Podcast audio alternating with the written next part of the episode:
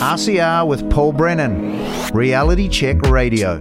All right, Thursday morning, Perigo's Perspective morning on Reality Check Radio. The man himself returns. Lindsay, good to have you back. Good to be back, I think, because each week I get more wound up than the week before. I'm starting to think we should call this Life, Liberty, and Lindsay uh, because I can see the land of life, liberty, and the pursuit of happiness disappearing before our very eyes. And it is evil, evil to its rotten core. And we just need to go on calling it out and doing whatever is in our power to resist and reverse it. And what happens when, I think you're referring to the United States, what happens when they are lost? What does it mean for the rest of us? Extinction. Oh, gosh. Uh, that's why I do get a bit wound up. Well, and my keep, voice trembles.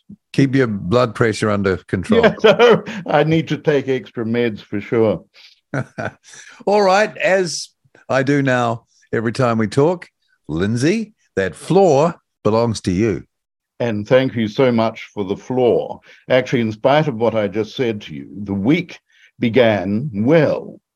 If ever there were an exemplar of keeping your head when all about you are losing theirs, it's Novak's Djokovic.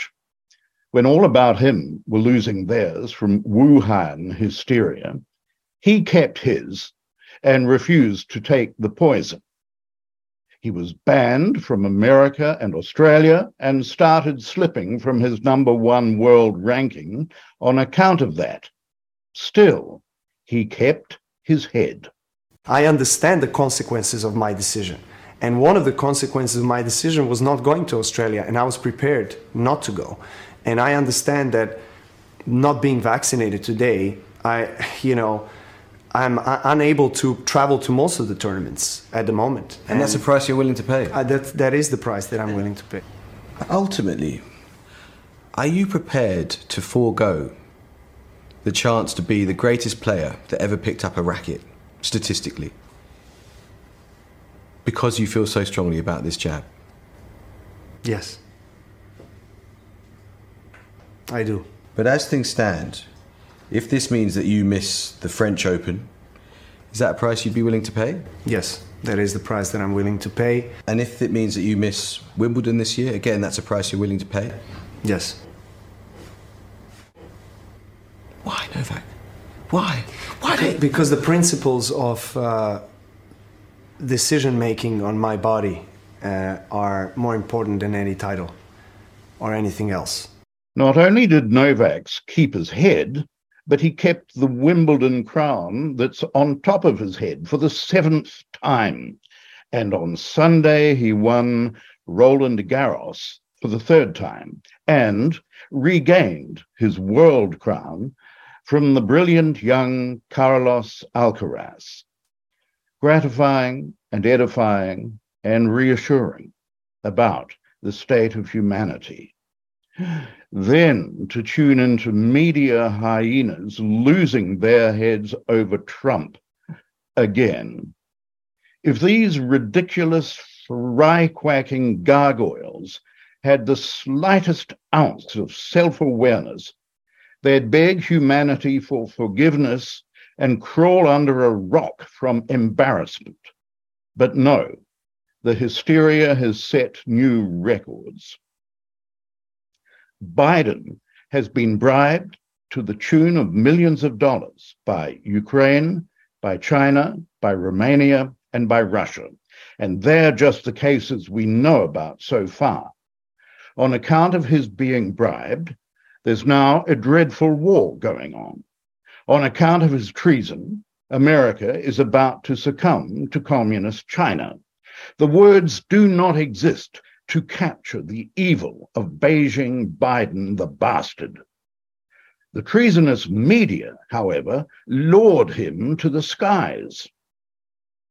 Trump, like every president before him, takes a few documents home, as he's fully entitled to do, And the dementia of said media is limitless. Truly, as we speak, they are the fourth estate no longer. And the land of life, liberty, and the pursuit of happiness is no more. But it could be that the stealing of the election from Orange Man Bad in 2020 was a blessing in disguise. When he won the 2016 election on a platform of draining the swamp, he had no idea any more than the rest of us, apart from the swamp creatures themselves, just how deep the swamp was or how dirty. Who among us who proceeds as a matter of course in good faith could have imagined that Washington was actually run by monsters from a bottomless sewer? It was only when grotesqueries like Fauci and Soros displayed their hands and their vile faces that we got an inkling. When people formerly classed as journalists lapped up the feces of the swamp creatures, we knew for sure the whole world had a problem. Jacinda Jackboot and her odious regime did to New Zealand what Beijing Biden has done to America, saturated us with woke fascist propaganda so that all sense of right and wrong has gone. Evil is glorified.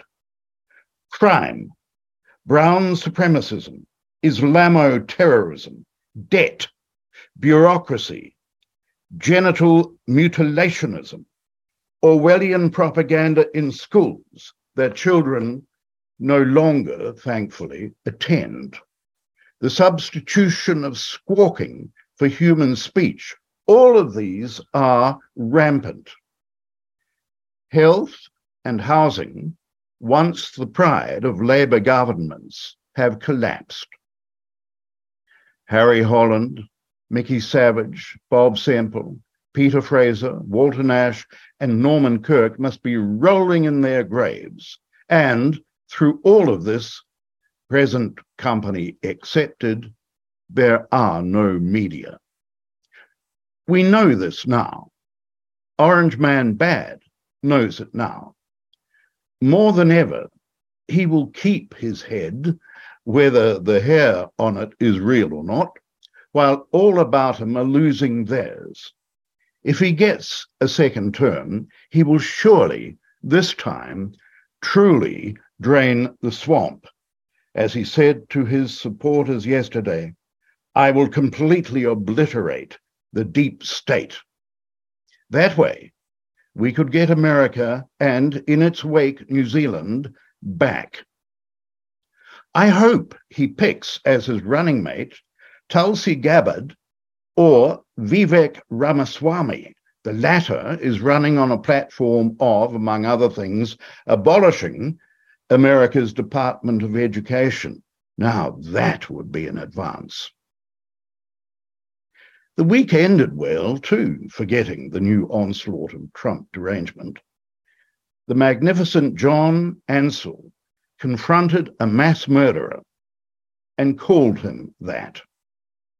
And New Zealand's foremost contemporary pianist gave a concert, a reminder of the joy of clean delight, the magnificent music of dead white males, the best kind of music now repudiated by the New Zealand School of Music.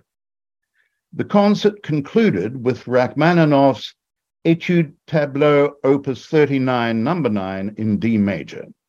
Here it is, played not by Michael, but by Freddie Kempf. Be warned, this is not your usual dreamy Rach. It's more like boot camp, bracing, ideally suited to draining filth from swamps.